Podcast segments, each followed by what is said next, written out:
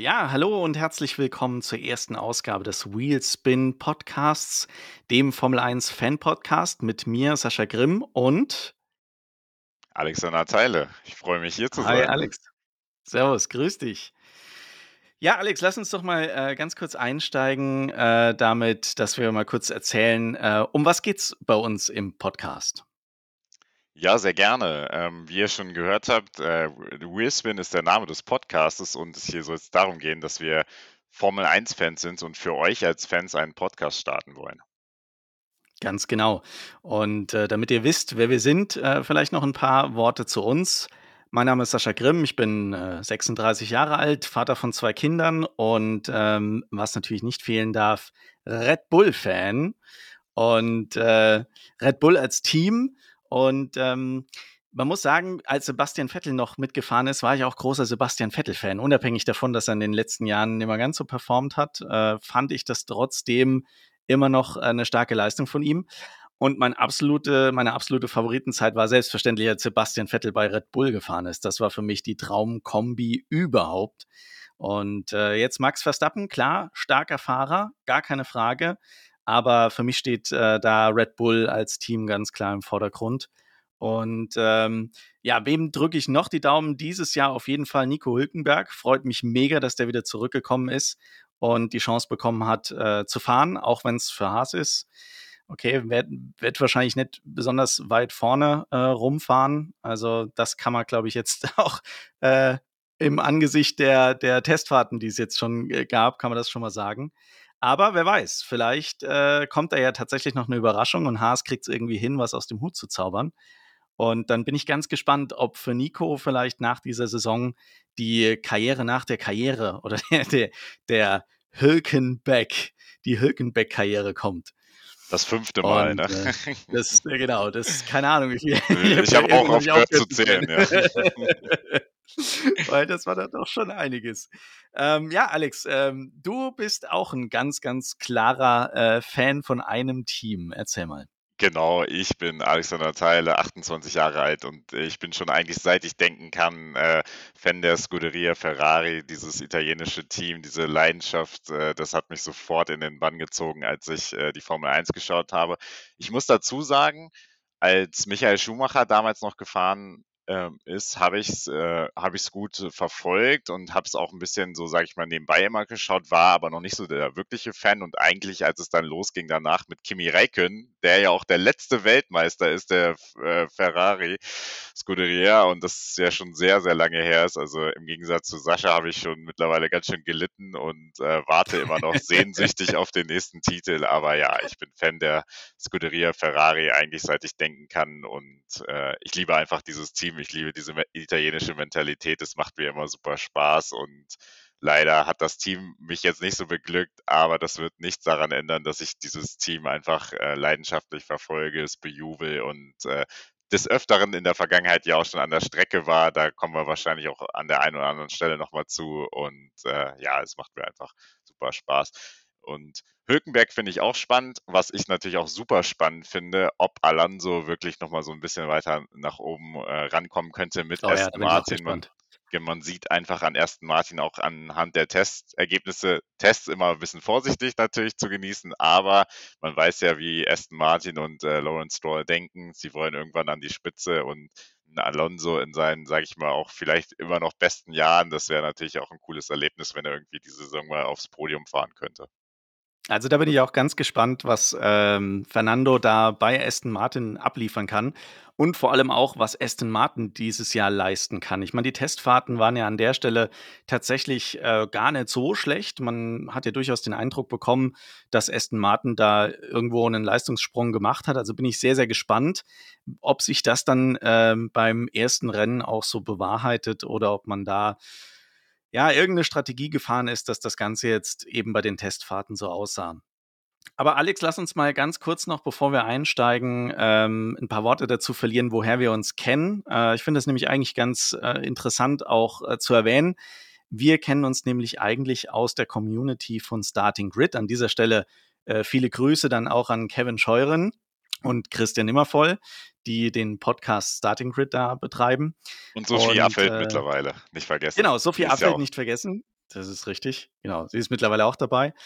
Und aus der Community kennen wir uns und, ähm, ja, da hat sich so 'n harter Kern, sage ich mal, gebildet von, äh, Formel-1-Fans, die eigentlich fast jedes Wochenende gemeinsam bei Facebook, äh, die Rennen quasi mehr oder weniger kommentieren und mitverfolgen. Genau, und man muss dazu sagen, also man kennt ja Social Media über äh, sämtliche Quellen und äh, weiß, wie, äh, sage ich mal, gerade im Sport und auch in Rivalitäten es äh, mitunter äh, echt nicht positiv untereinander zugeht und echt sehr viel Kritik und äh, Aggressivität und Hass besteht. Aber diese Community ist, glaube ich, das beste Beispiel da dafür, was Social Media sein kann. Wirklich ein verbindendes Instrument zwischen einfach äh, Fanleuten, zwischen äh, vielleicht in dem Fall sogar ein bisschen Hardcore-Fans und die einfach den Sport lieben, die einfach Spaß dran haben, die Formel 1 zu schauen und sich auszutauschen und auch immer ähm, für Infos zu sorgen, immer ähm, da zu sein, wenn jemand Fragen hat, ein Thema hat, beispielsweise F1 TV, das wird super schnell beantwortet. Also das macht mir echt absolut Spaß. Und genau, dann haben Sascha und ich irgendwie gemerkt, wir sind beide irgendwie coole Typen, äh, wir verstehen uns beide super. Dann haben wir gesagt, ja, okay, dann, müssen, dann müssen wir uns doch einfach mal treffen. Haben wir gemacht. Anlass war natürlich ein Formel-1-Rennen, haben wir zusammengeschaut, aber super viel Spaß gemacht und äh, ja. Da hat Alex übrigens immer Red Bull getrunken, ne? Also möchte ich an der Stelle nur mal erwähnen. Er, äh, und das ist das Schöne, finde ich. Ähm, da gibt es keine harten Grenzen, das hast du ja auch schon gerade gesagt. Wir sind da wirklich in der Community wertschätzend äh, gegenüber allen, unabhängig davon, wessen ähm, Fan sie sind oder welches Team sie unterstützen. Und das finde ich sehr, sehr cool. Ich muss wirklich sagen, die letzten Jahre hast du mir, Alex, ganz besonders leid getan, weil es dann doch schon äh, die letzten zwei Jahre so aussah, als könnte Ferrari wirklich was reißen. Und jedes Mal haben sie sich irgendwie so ein Stück selbst demontiert. Und ja. äh, ich habe da so ein Stück mit dir gelitten, muss ich sagen. Also obwohl ich natürlich mich da nicht beschweren konnte, weil es für mein Team wirklich gut gelaufen ist habe ich jedes Mal gedacht, um Gottes Willen, der Alex, der rastet schon wieder aus vom, vom Fernseher, weil irgendwie die Strategie im Arsch oder das Auto kaputt oder der Fahrer einen Fehler gemacht. Das waren schon hart, harte Zeiten für dich die letzten ja, Jahre. Ja, danke, dass wir jetzt noch tiefer in die Wunde wieder bohren. Also ich habe das eigentlich schon wieder ausgeblendet, weil ich jetzt kompletten Fokus auf 2023 gesetzt habe und einfach denke, ne, gerade mit dem vielleicht auch neuen Teamchef, ein paar neuen Umstrukturierungen. Äh, es kann einfach nur besser werden. Und ich habe mir einfach gedacht, ja, es lief nicht gut. Äh, ich dachte auch äh, letztes Jahr irgendwie, Ferrari kann mithalten, als sie die ersten drei, vier, fünf Rennen wirklich mit vorne dabei waren. Hat sich dann leider nicht bewahrheitet. Aber ich sag's, sag's, sag's mal so, auch die Entwicklungskurve ging in den letzten Jahren nach oben. Und wenn sie weiterhin nach oben geht, dann kann es eigentlich nur irgendwann zum Titel führen. Das ist jetzt nur die Frage. Das glaube ich auch. Und ein Ferrari-Fan, der ist das ja gewohnt, der hat öfter mal ein paar Durststrecken und bleibt dann am Ball und unterstützt sein Team weiter und dann wird das auch nochmal was. Ich rede da ja aus eigener Erfahrung. Äh, bei Red Bull lief es die Jahre während der Ferrari, äh, während der Mercedes-Dominanz äh, ja auch eher ähm, mäßig. Man hatte zwar immer wieder Lichtblicke dazwischen, aber es hat halt für den Titel einfach nicht mehr gereicht. Und äh, ja, da kann ich jetzt natürlich sagen, die letzten zwei Jahre waren für mich da eine wahre Wohltat. Äh, seit Sebastian Vettel da weg ist, habe ich da so ein bisschen Befürchtungen gehabt, dass das Team abrutscht und irgendwie ja zu einem zu einem Mittelfeldteam wird. Aber die haben es geschafft, sind vorne mit dabei geblieben. Ähm, klar, Adrian Newey, ähm, ja auch mit einer der führenden Köpfe, ähm, was die Entwicklung vom Auto angeht, der absolut genial ist. Zwischendrin aber auch mal zumindest sich ein Stück weit äh, zurückgezogen hatte aus dem Formel 1 Rennsport und äh, mehr in Richtung äh, Bootsentwicklung gegangen ist. Die hatten, glaube ich, da so ein Projekt, ähm, das Red Bull da stark unterstützt hat. Aber jetzt wieder mit dabei. Auto funktioniert. Ich bin gespannt, was es dieses Jahr bringt. Die Testfahrten sahen schon sehr, sehr vielversprechend aus.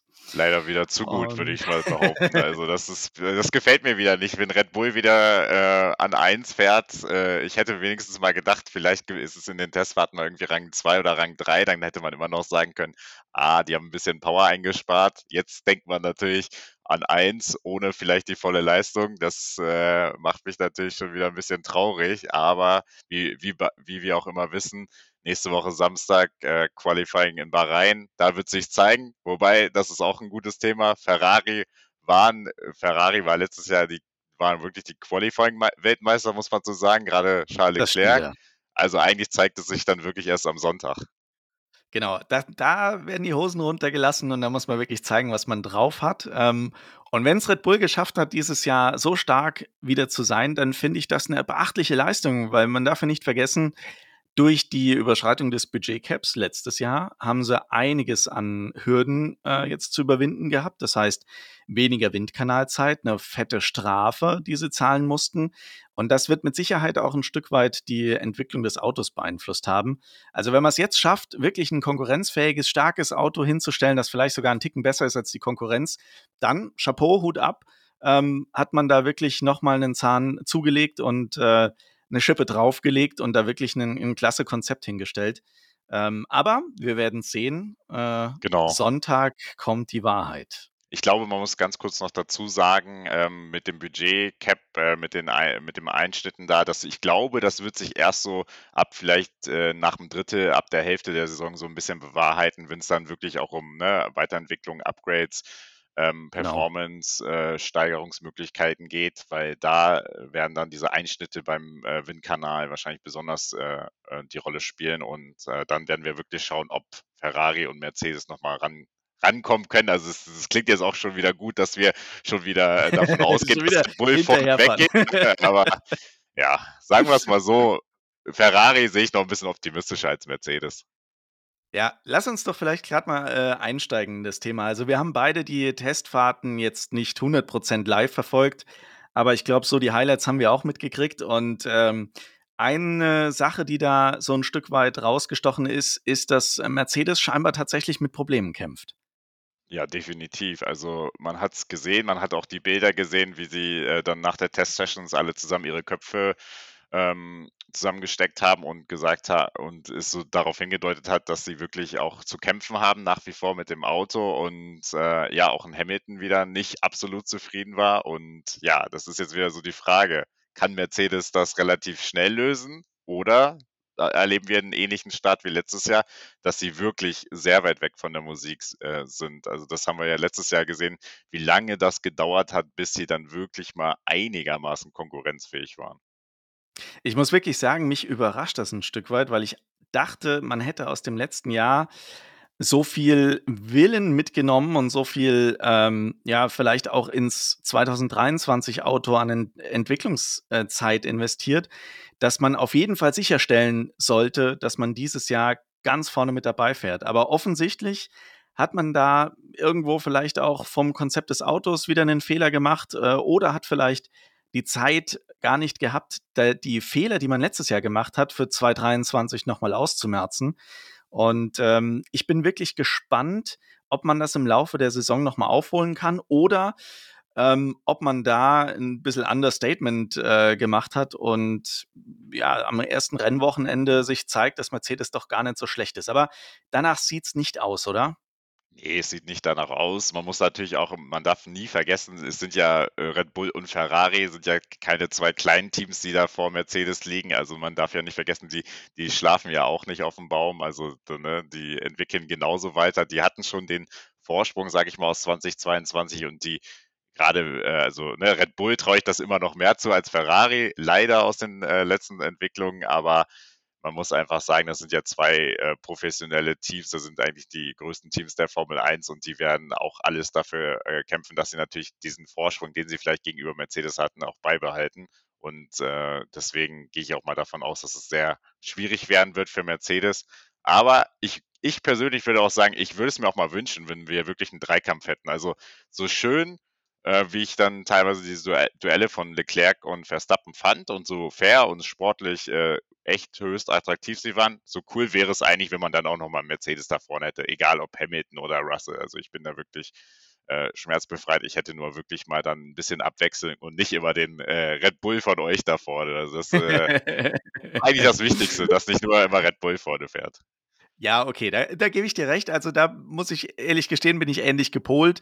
Mir geht es um eine spannende WM. Ich will kein dominierendes Team, das zur Hälfte der Saison schon den Konstrukteurs-Weltmeistertitel irgendwie in der Tasche hat, sondern mir ist es auch lieber, wir haben da wirklich eine spannende Saison ähm, bis zum letzten Rennen, so wie vor zwei Jahren, als Max Verstappen dann wirklich im letzten Rennen ja erst Weltmeister geworden ist. Und da kann man jetzt sagen, ähm, umstrittenen Umständen, gar keine Frage. Aber man hat das so anerkannt, er ist Weltmeister. Er ist jetzt doppelter Weltmeister und ähm, so würde ich mir das tatsächlich auch nochmal wünschen. Und zwar nicht nur mit zwei Teams, sondern vielleicht mit drei oder sogar vier Teams. Irgendwo habe ich gelesen, ich glaube, es war Christian Nimmervoll, der Aston Martin da irgendwo in äh, der Nähe von Mercedes zumindest schon mal gesehen hat. Glaubst du, dass die wirklich so stark sind dieses Jahr?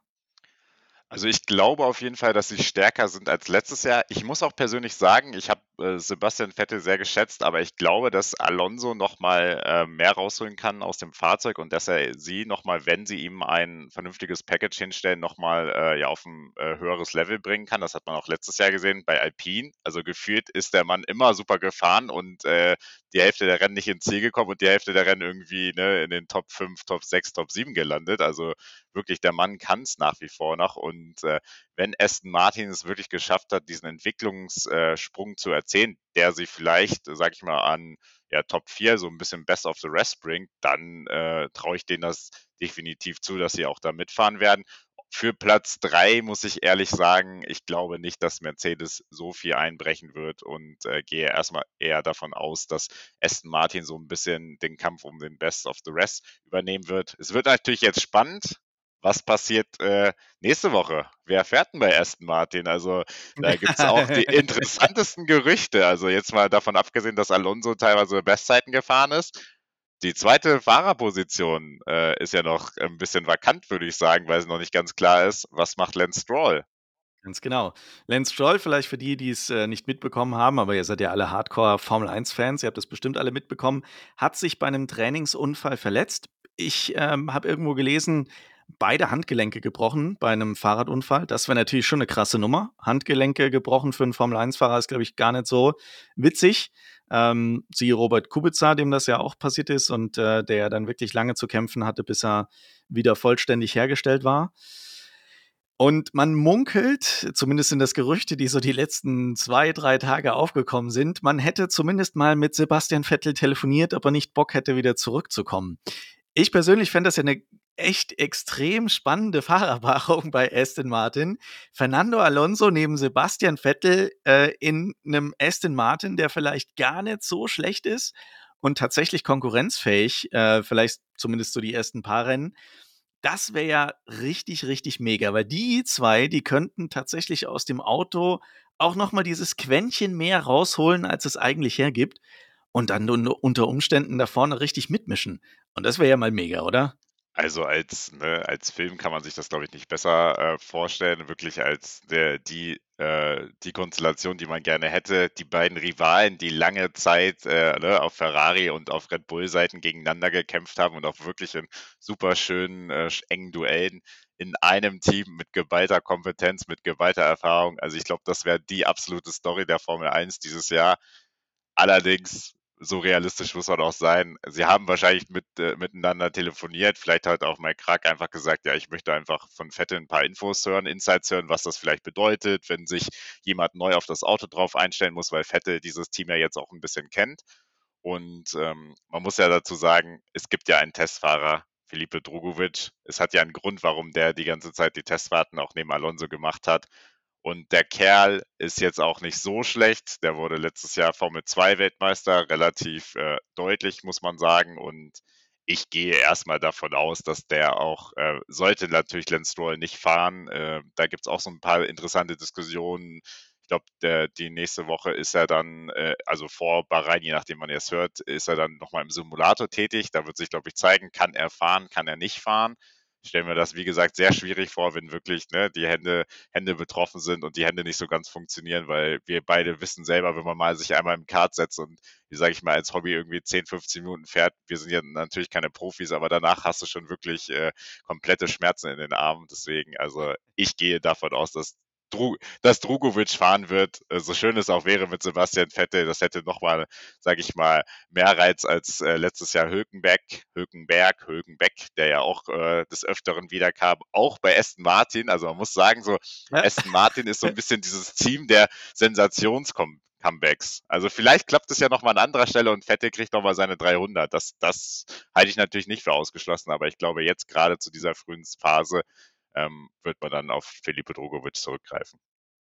Das glaube ich auch. Also es wäre, glaube ich, ein falsches Signal an Felipe Drogovic, wenn jetzt Sebastian Vettel da wieder einsteigt, ohne vorher dies, das Auto getestet zu haben, ohne überhaupt äh, einmal in dem Auto gefahren zu sein. Und ich glaube auch, das ist meine persönliche Meinung, es würde mit den persönlichen Überzeugungen von Sebastian Vettel, glaube ich, auch nicht zusammenpassen. Er hat die Formel 1 verlassen und das wissen wir alle auch, weil er neben der Formel 1 Themen hat, die ihn beschäftigen, die ihm wichtig sind. Und ich glaube tatsächlich, dass für ihn das jetzt nicht mehr zusammenpasst. Er hat sich, glaube ich, die Entscheidung, die Formel 1 zu verlassen, nicht leicht gemacht.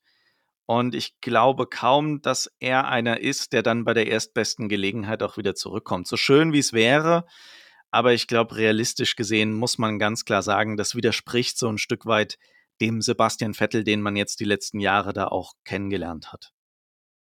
Ja, und man muss auch dazu sagen, das hätte natürlich auch für sein Image ein bisschen Geschmäckle, wenn er genau, sag ich mal, in den ersten vielleicht ein, zwei Rennen fährt, die jetzt ne, nicht die beliebtesten sind äh, bei vielen. Äh, also ich muss dazu sagen, ich war ja persönlich vor Ort. Ich äh, habe vielleicht ein bisschen, sage ich mal, einen anderen Eindruck. Äh, ich finde es immer ne, interessant, auch äh, sag ich mal, die Perspektiven einzunehmen von vor Ort und auch mal zu sehen, okay, es gibt halt auch überall Leute, äh, die Motorsport begeistert sind. Deswegen, ich sehe das mal ein bisschen differenzierter.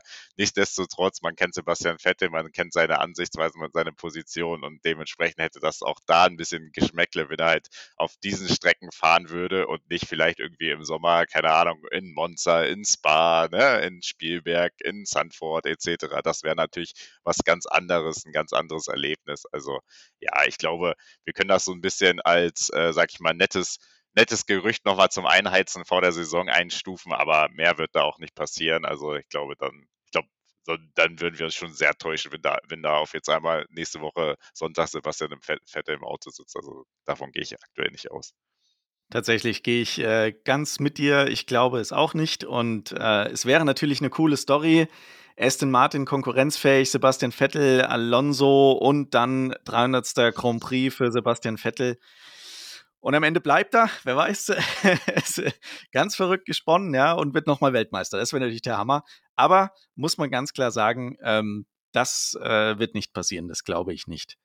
Ja. Ähm, und wo wir schon, ne, wo wir schon so ein bisschen hier in der Analyse sind, was Fahrer angeht und so, lass uns doch erstmal nochmal hier auch ein bisschen auf die anderen Teams schauen. Ich glaube, es gab ein paar interessante Personalwechsel. Also ich glaube, ne, für mich natürlich persönlich äh, ein neuer Chef ist da, äh, der äh, Fred Vasseur, der vorher lange Jahre bei Alfa Romeo äh, slash Sauber ähm, tätig war und natürlich so ein bisschen wahrscheinlich auch also natürlich, äh, er musste nicht gehen, weil Ferrari ist natürlich eine Option. Nichtsdestotrotz kann man natürlich auch sagen, Audi kommt irgendwann auch in die Formel 1. Die würden wahrscheinlich auch noch einen eigenen Mann installieren und äh, dementsprechend glaube ich für alle Seiten eine Art Win-Win-Situation. Und ja, ich bin es mal gespannt. Er ist halt ein anderer Typ, äh, bisschen anders als Binotto. Ich glaube, der gibt sich auch schon extra ein bisschen äh, medienwirksamer, stellt sich gut mit den Fahrern dar. Sie machen lustige Instagram-Videos und so, lockern die Stimmung ein bisschen auf am Ende kann man nur ehrlich sagen, es, äh, kommt auf die Resultate an. Es war ja auch nicht ein Binotto verantwortlich, sage ich mal, für die Entscheidung und so. Da gibt es immer noch verschiedene Strategieabteilungen und äh, Ingenieure, die dann wirklich äh, die, die Rennentscheidungen treffen.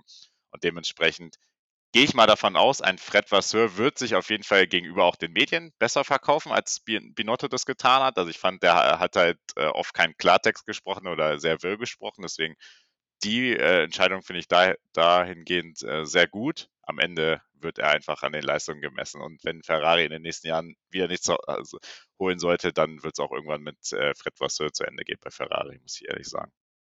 Glaube ich auch. Aber finde ich ne, einen spannenden Wechsel, weil ähm, man hat ja lange Zeit an Mattia Binotto festgehalten und hat ihm viel durchgehen lassen aus meiner Sicht, ähm, was ganz offensichtlich auf Führungsfehler ein Stück weit zurückzuführen waren. Und Frederic Vasseur hat eine interessante Sache gemacht, finde ich. Ähm, er hat direkt den äh, Chef der Strategieabteilung ausgetauscht. Glaubst du, dass man damit in Zukunft für Ferrari, ähm, zumindest was die Strategie angeht, die wir die letzten Jahre ja auch immer wieder kritisiert haben, jetzt jemanden hat, der zumindest das Thema irgendwie hinkriegt? Ja, das ist äh, natürlich aus Fansicht immer ein bisschen schwierig zu bewerten.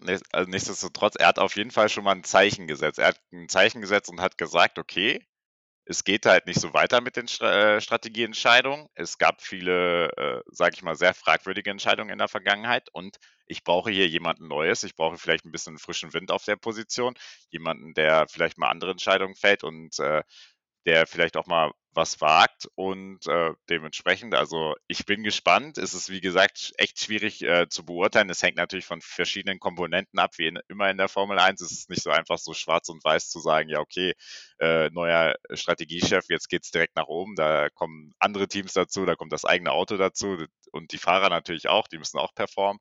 Aber es ist auf jeden Fall ein Versuch. Ich finde es absolut richtig und ich lasse mich überraschen. Da bin ich auch sehr gespannt und äh, ich drücke dir die Daumen auf jeden Fall, dass das mit dem Personalwechsel dann auch äh, eine Kehrtwende für Ferrari ähm, nach sich zieht. Ich würde mich freuen, wenn wir, ganz kurz dazu, ich würde mich freuen einfach, wenn wir nicht so viel über den Teamchef reden während der nächsten Folgen, während der nächsten Rennen, sondern eher, sage ich mal, um diese Konkurrenzfähigkeit Ferrari versus Red Bull, eher um die Fights, uns eher vielleicht ein bisschen echauffieren, was ist da passiert zwischen Verstappen, Leclerc, äh, Sainz, Perez, vielleicht so in dem Kosmos, da wäre ich schon absolut zufrieden und wenn wir nicht wieder über 3000 Teamentscheidungen reden, äh, über den Teamchef, äh, was macht er jetzt, wie steht er in den Medien da, also da wäre ich schon super zufrieden, wenn wir uns einfach auf Sportliche konzentrieren können. Ja, das hoffe ich auch. Ähm, mit Frederik Vasseur ist natürlich bei äh, Sauber jetzt jemand gegangen. Wer ist denn für ihn nachgerückt? Da muss ich sagen, ich habe gerade den Namen, mir ist gerade der Name entfallen. Da musst du mir gerade mal helfen, auf die Sprünge ja, helfen. Tatsächlich, tatsächlich war das genau deshalb die Frage. das haben wir jetzt clever gelöst. Also gut, man muss sagen, wir sind auch äh, keine Formel 1 äh, Journalisten hier, das muss man wirklich sagen. Also ich deswegen, aber ich glaube, das zeigt schon alleine, dass äh, es jetzt kein, niemand ist, der ein, sag ich mal, ein sehr bekanntes Standing hat, sondern ist halt eher jemand, äh, den man wirklich nur als Hardcore richtiger, richtiger Hardcore-Fan, so nach dem Motto, oder jemand, der halt sich wirklich nochmal intensiv mit den Dingen beschäftigt hat, ähm, ja, der, der Tatsächlich. Den also ich habe also ich habe es jetzt schnell gegoogelt. Es ist Aluni ja. Bravi. Ja. Ja, noch, noch nie gehört. Ich muss dir sagen, wirklich, ich habe. Keine Ahnung. Ja.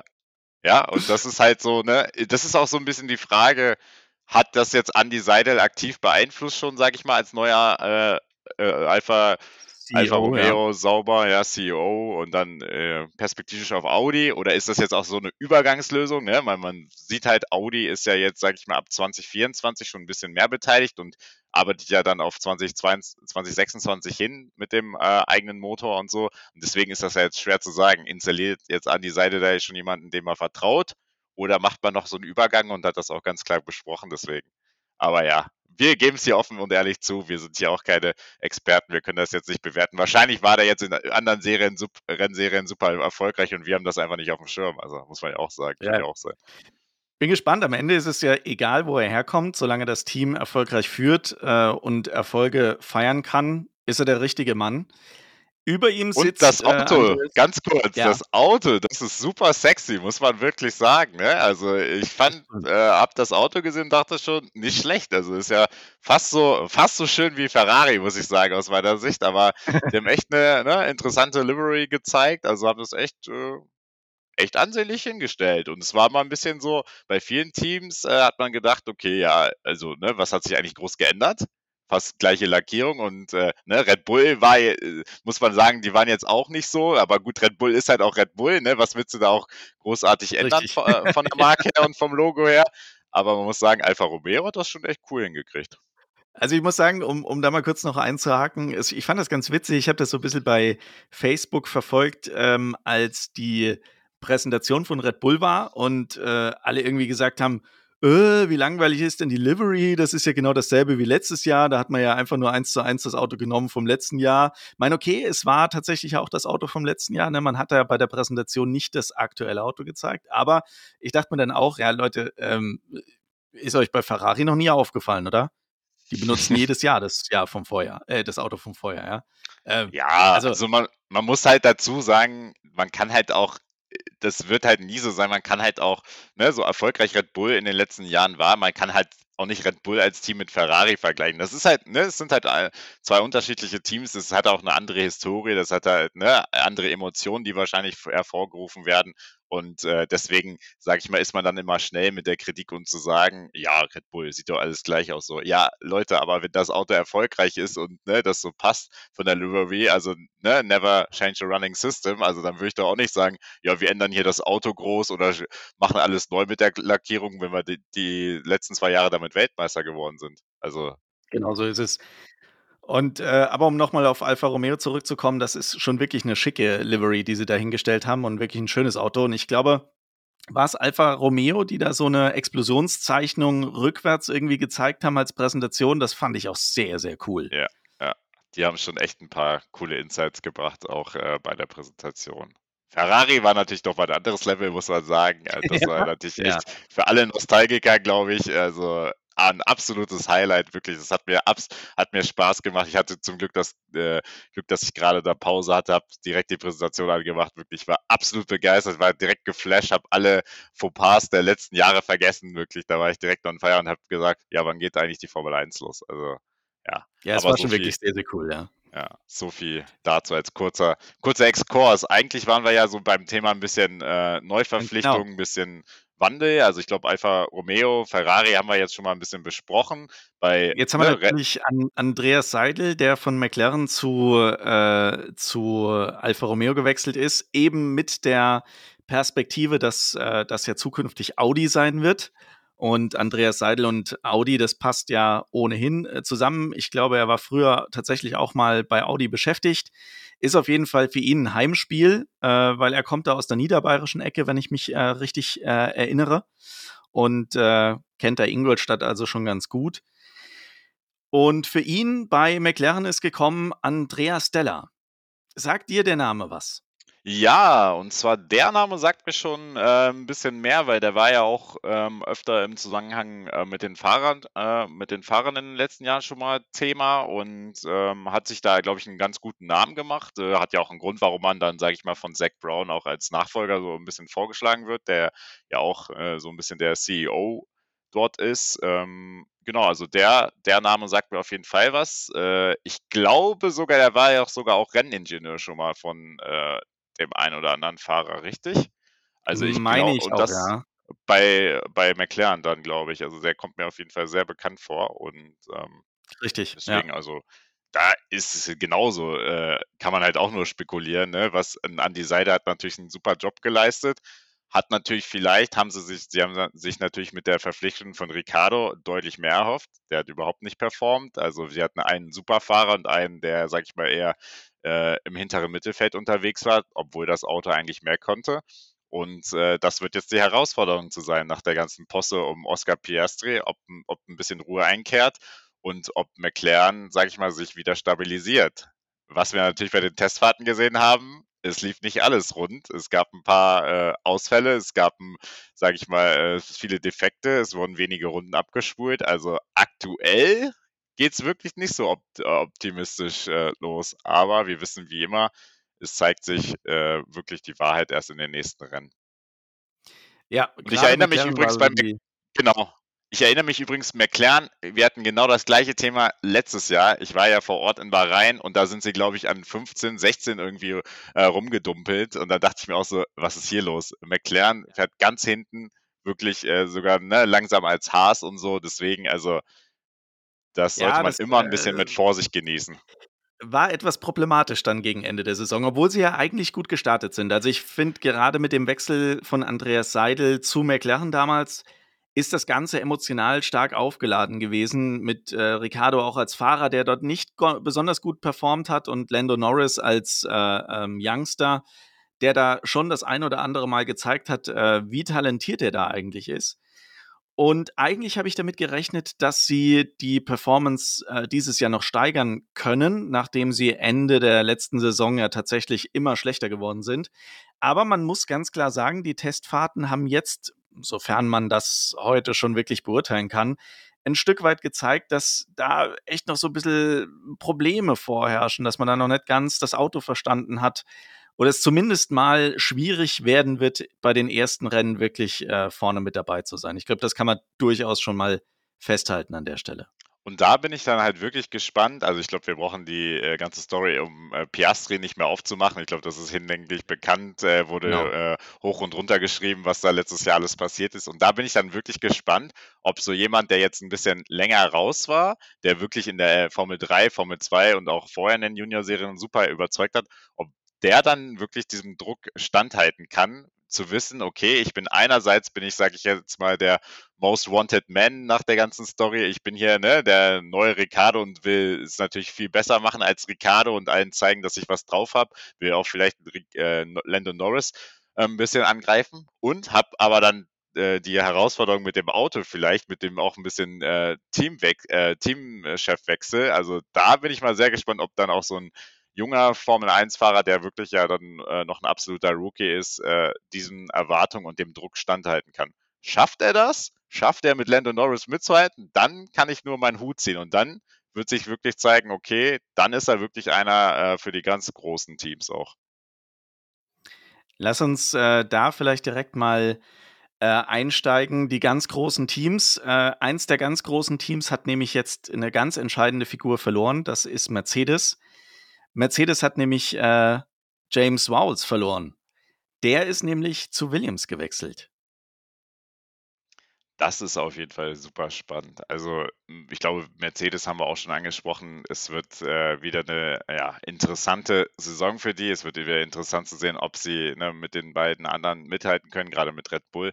Aber James Walls für Williams, das wird natürlich spannend, weil Williams haben wir alle gemerkt in den letzten Jahren, teilweise auch äh, letztes Jahr öfter auch hinter Haas ähm, platziert etc., wo man ja eigentlich gedacht hat, okay, die haben wirklich das äh, niedrigste Budget und äh, sind immer nur am Einspann, machen keine Upgrades etc., waren wirklich so ein bisschen die Verlierer der letzten Jahre und äh, da muss man einfach wieder vorangehen. Es ist halt nach wie vor ein Traditionsteam, ähm, ist es auch emotional und sie haben eine super interessante Fahrerpaarung, muss man sagen. Also sie haben jetzt Alex Albe, der schon, der schon auch aufgezeigt hat äh, in der letzten Saison, was möglich ist, wenn er mal ein bisschen Rennglück hat, wenn er auch ein bisschen die Performance spürt und äh, ist dann auch das ein oder andere Mal in die Punkte gefahren.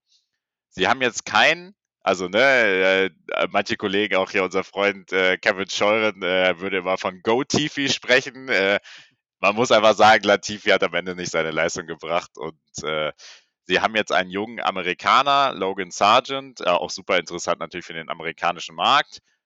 Wenn der, sag ich mal, nur annähernd, äh, sag ich mal, mithalten kann äh, und das Team ein bisschen vora voranbringt, dann bin ich gespannt, ob, ob wir Williams vielleicht ein, das ein oder andere Mal öfter in den Punkten sehen als letztes Jahr. Lass uns nochmal zurückgehen äh, auf den Wechsel von äh, James Walls von Mercedes zu Williams. Ich finde das unter dem Gesichtspunkt ganz spannend, dass Mercedes und Williams ja irgendwie schon verbunden sind miteinander. Zumindest mal über den Teamchef. Denn Toto Wolf hat Anteile an Williams und äh, kann damit auch ein Stück weit mitbestimmen, was bei Williams passiert. Glaubst du, er hat äh, James Vowles da ganz bewusst installiert, um das Team auch nochmal zu stärken und voranzubringen?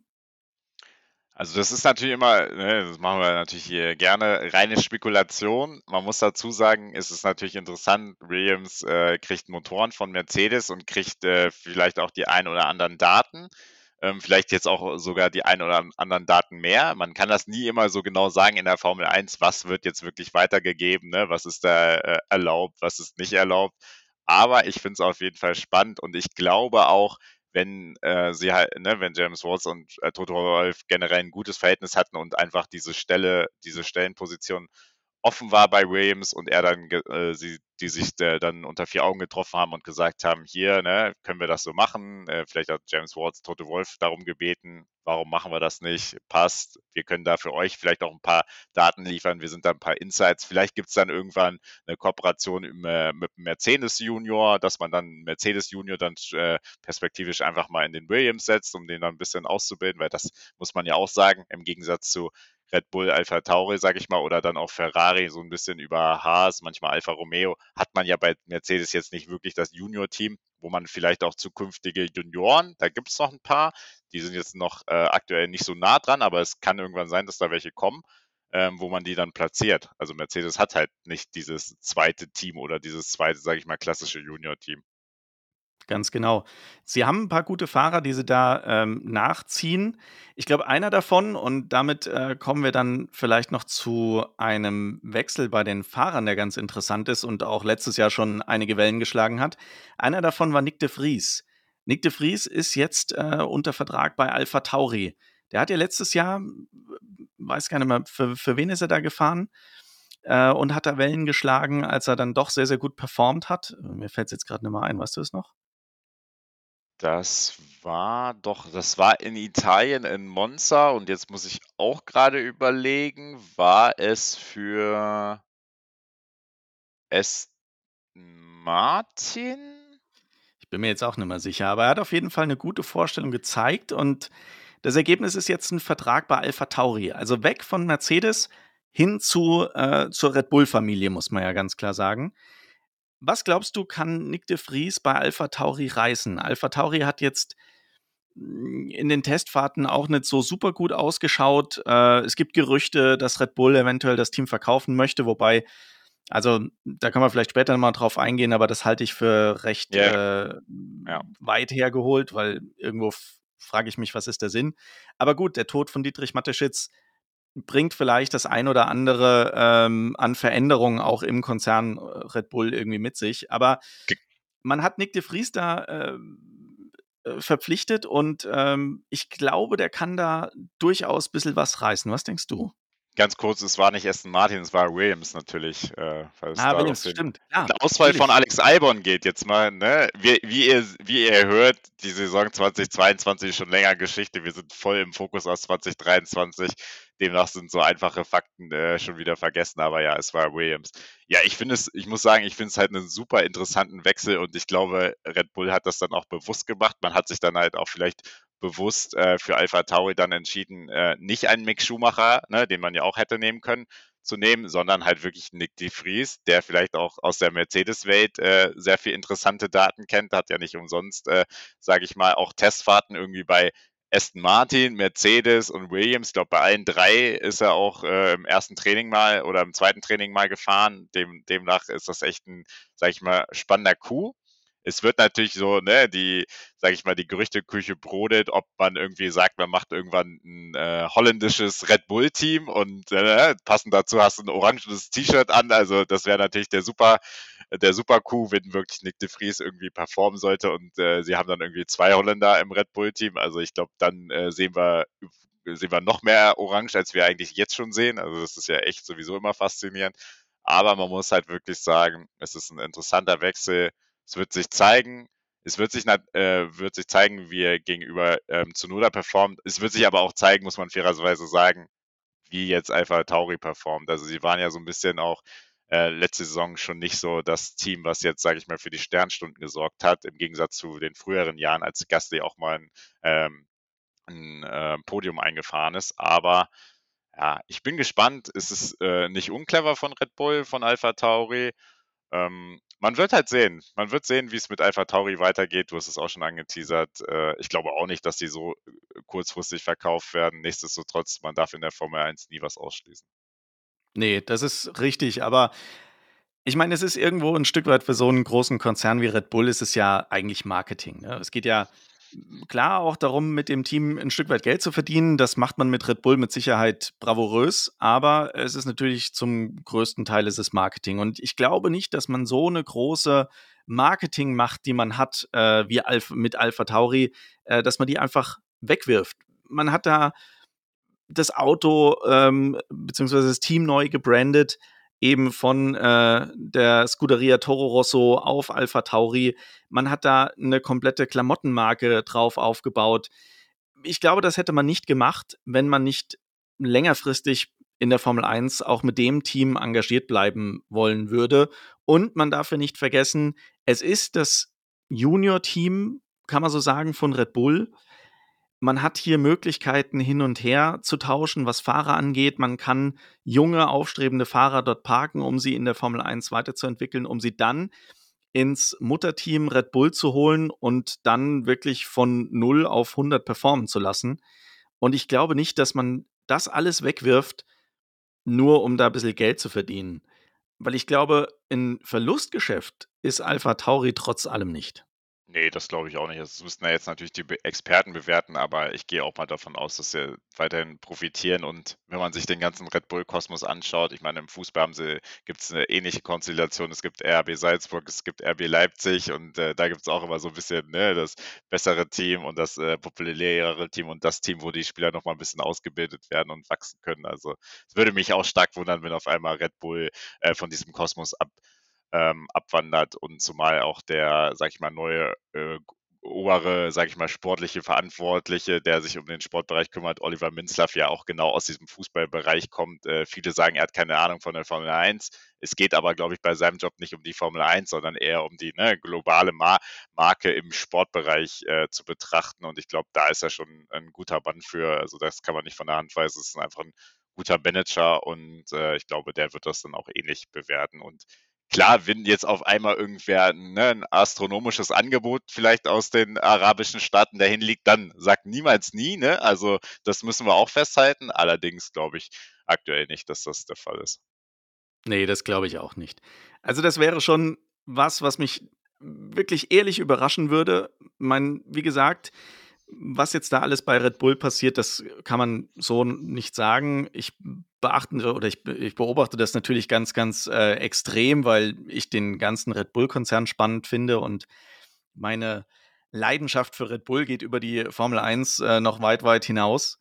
Und für der mich Mann, ist es natürlich. Der Mann hat wirklich Ganz kurz, der Mann hat wirklich einen Red Bull-Kühlschrank, der hat da alles drinstehen. Also ich war ja bei ihm in seinem Billardzimmer da zu Hause, da denkst du echt, du bist hier, der wurde, der wurde doch von Red Bull gesponsert, muss man sagen. Also ist echt, echt herrlich. Und ja, natürlich konnte ich auch, also ich muss dazugeben, ich glaube, ich bin nicht der Red Bull-Konsument wie der Sascha. Ich glaube, äh, da ist das schon äh, ein bisschen äh, mehr auf der Tagesordnung. Aber da konnte ich auch nicht Nein sagen und musste natürlich auch ein Getränk zu mir nehmen. Ganz genau. Also ich werde nicht von Red Bull gesponsert. In Klammer noch. Genau, also deswegen Red Bull, wenn ihr das ja? hört, ne, wir sind gerne bereit. Ich bin, ich bin, offen, ja, gar keine Frage. nee, ähm, von daher, ich finde es äh, spannend. Ich bin gespannt, wie es jetzt da weitergeht und äh, beobachte das mit Sicherheit äh, ganz extrem. Hab aber, glaub, also habe jetzt auch den Eindruck, dass man äh, da wirklich die richtigen Leute installiert. Ich glaube, das hat Dietrich Matteschitz auch schon von langer Hand so geplant. Das war mit Sicherheit was, was er in seinem Testament für den Fall, dass er verstirbt, ganz genau festgeschrieben hat. Und ich glaube, dass er auch seinen Sohn über Jahre und Jahrzehnte darauf vorbereitet hat, dass er irgendwann die Nachfolge zwangsläufig antreten muss. Und ähm, sein Sohn hat ja auch äh, die äh, Marke Carpe Diem aufgebaut und geführt. Und das ist, glaube ich, auch keine schlechte Marke für Red Bull gewesen, die sich äh, klar differenziert vom eigentlichen Kerngeschäft, aber äh, trotz allem auch äh, hochwertig äh, daherkommt. Und von daher glaube ich, er hat die Erfahrung, er hat das Wissen, er kennt äh, die Abläufe von Red Bull in und auswendig. Und ich glaube, er wird das im besten Sinne seines Vaters weiterführen.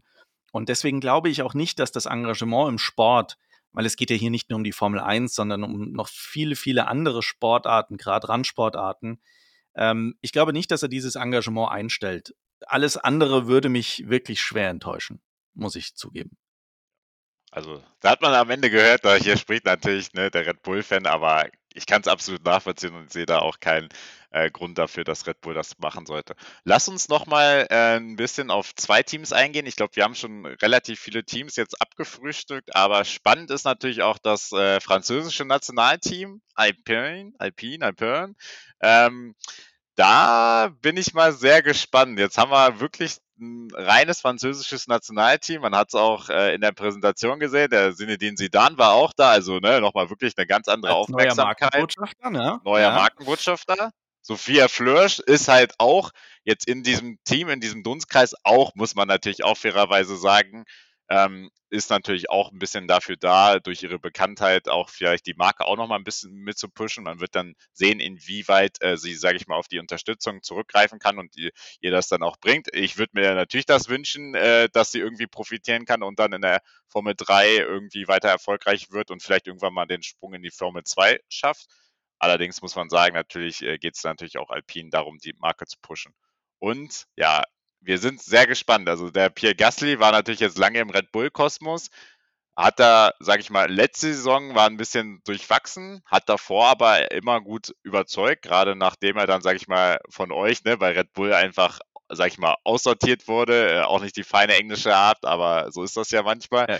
Kennt und, man aber so, ja. ja, das ist halt, ist halt so, aber dann hat er ja trotzdem sich äh, berappelt und hat eigentlich bei Alpha Tauri performt. Ich glaube, der wird sich jetzt wirklich alles dafür geben, dass er auch den Leuten zeigen kann, hier, ne, ich bin übrigens noch da, ich kann's und habe vielleicht jetzt eine andere Unterstützung im Team und äh, werde da wirklich kämpfen.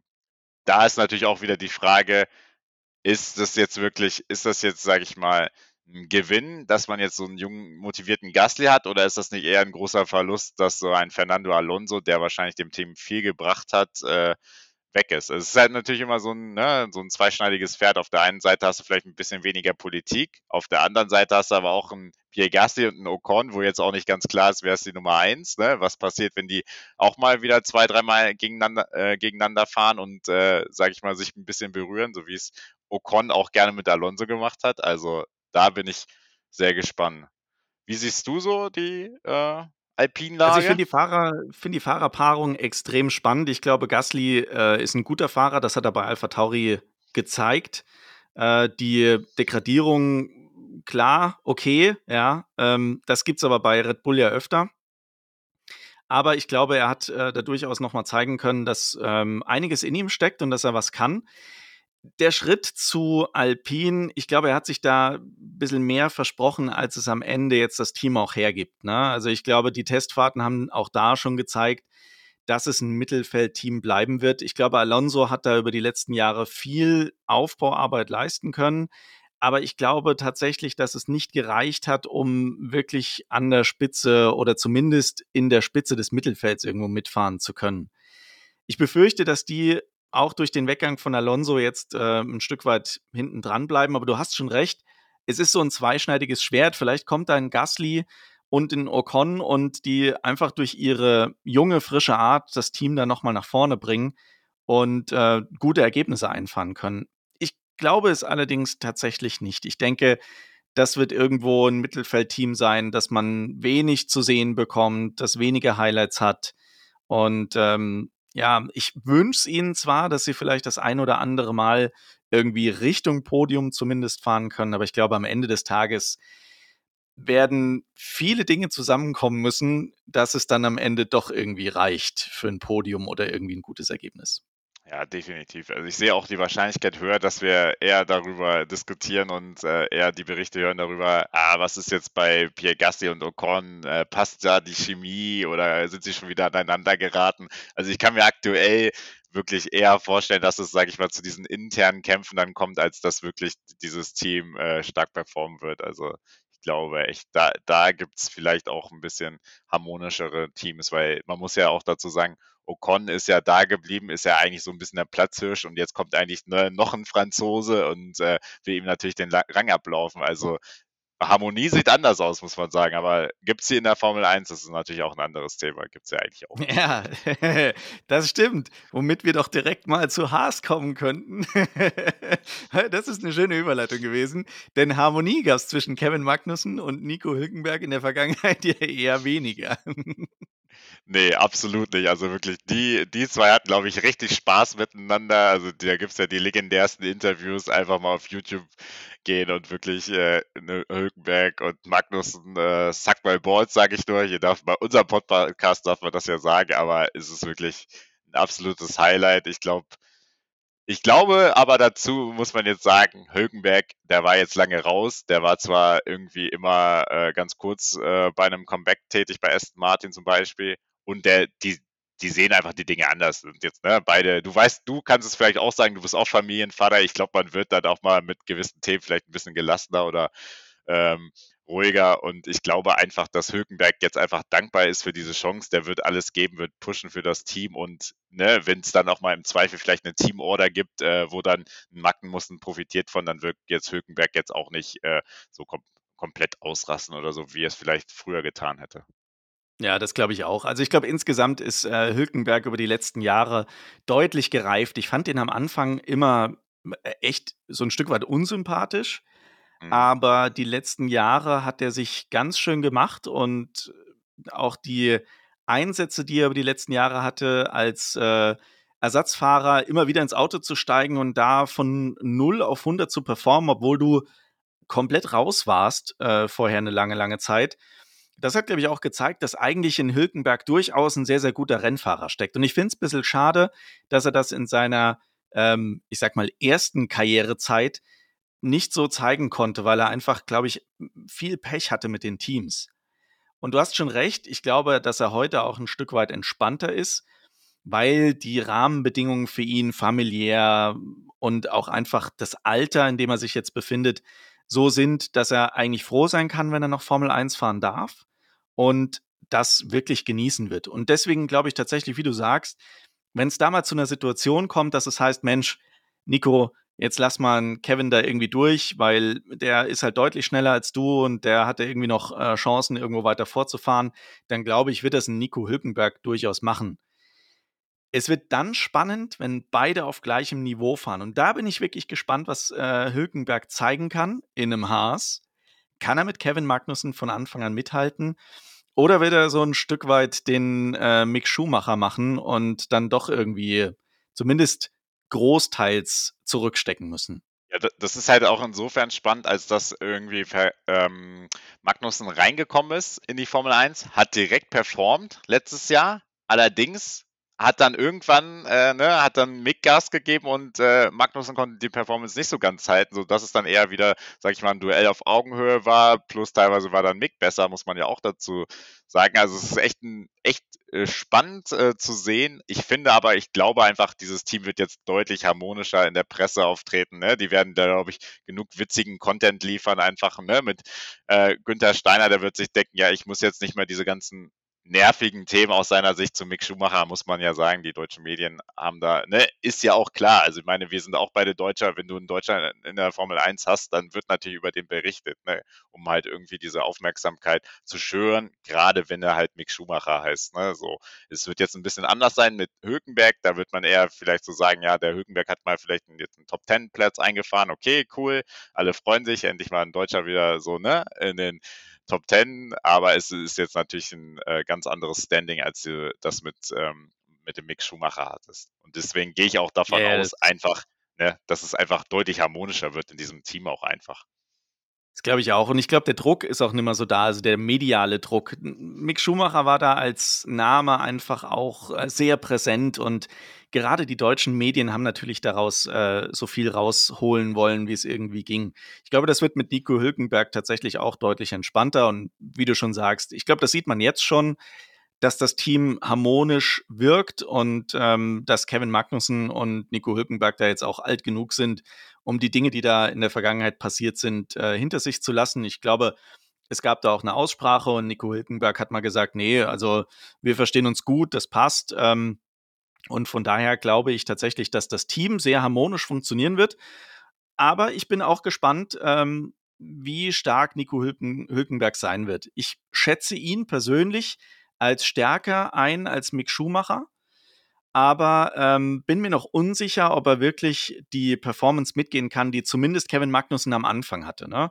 Du hast gerade gesagt, gegen Ende hat Mick Schumacher dann auch nochmal aufgedreht und äh, hat ihn dann auch wirklich äh, öfter mal schlagen können oder sogar gegen Ende ja, glaube ich, permanent da bin ich wirklich sehr, sehr gespannt, was Nico Hülkenberg abliefern kann. Und ich würde es ihm wirklich, wirklich wünschen, dass er da bei Haas nochmal ein paar Highlights setzen kann und vielleicht nochmal den Sprung in ein etwas stärkeres, besseres Team schafft und nochmal ein paar Jahre irgendwie so mitfahren kann und das ein oder andere Highlight noch setzt, mal einen Sieg ähm, irgendwo mit, mit einfährt, ein paar Podien das fände ich für ihn persönlich schon schön. Aber wie realistisch das ist, das müssen wir mal. Ich wollte gerade sagen, also ne, wir, du hast gerade schon von Siegen gesprochen. Ich glaube, da müssen wir auch mal ein bisschen die Kirche im Dorf lassen. Ich glaube, wir sollten eher, sag ich mal, aus der deutschen Perspektive froh sein, wenn er regelmäßig äh, ähm, vielleicht den Magnussen schlägt und dann ab und zu mal in die Punkte fährt. Also wenn er die Erwartungshaltung oder das äh, bestätigen kann in, in dieser Saison, die jetzt kommt, ich glaube, dann können wir alle rundum zufrieden sein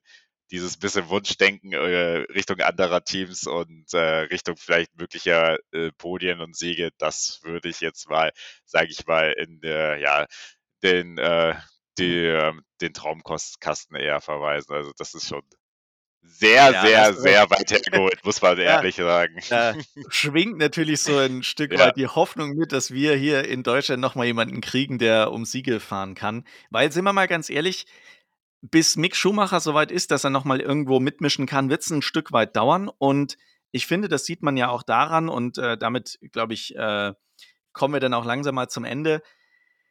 RTL ist komplett aus der Berichterstattung ausgestiegen. Ein TV-Sender, der jahrelang für die Formel 1 stand. Ich bin mit RTL als Formel 1-Übertragung aufgewachsen. Formel 1, RTL, das hat für mich immer zusammengehört. Michael Schumacher und RTL hat für mich immer zusammengehört.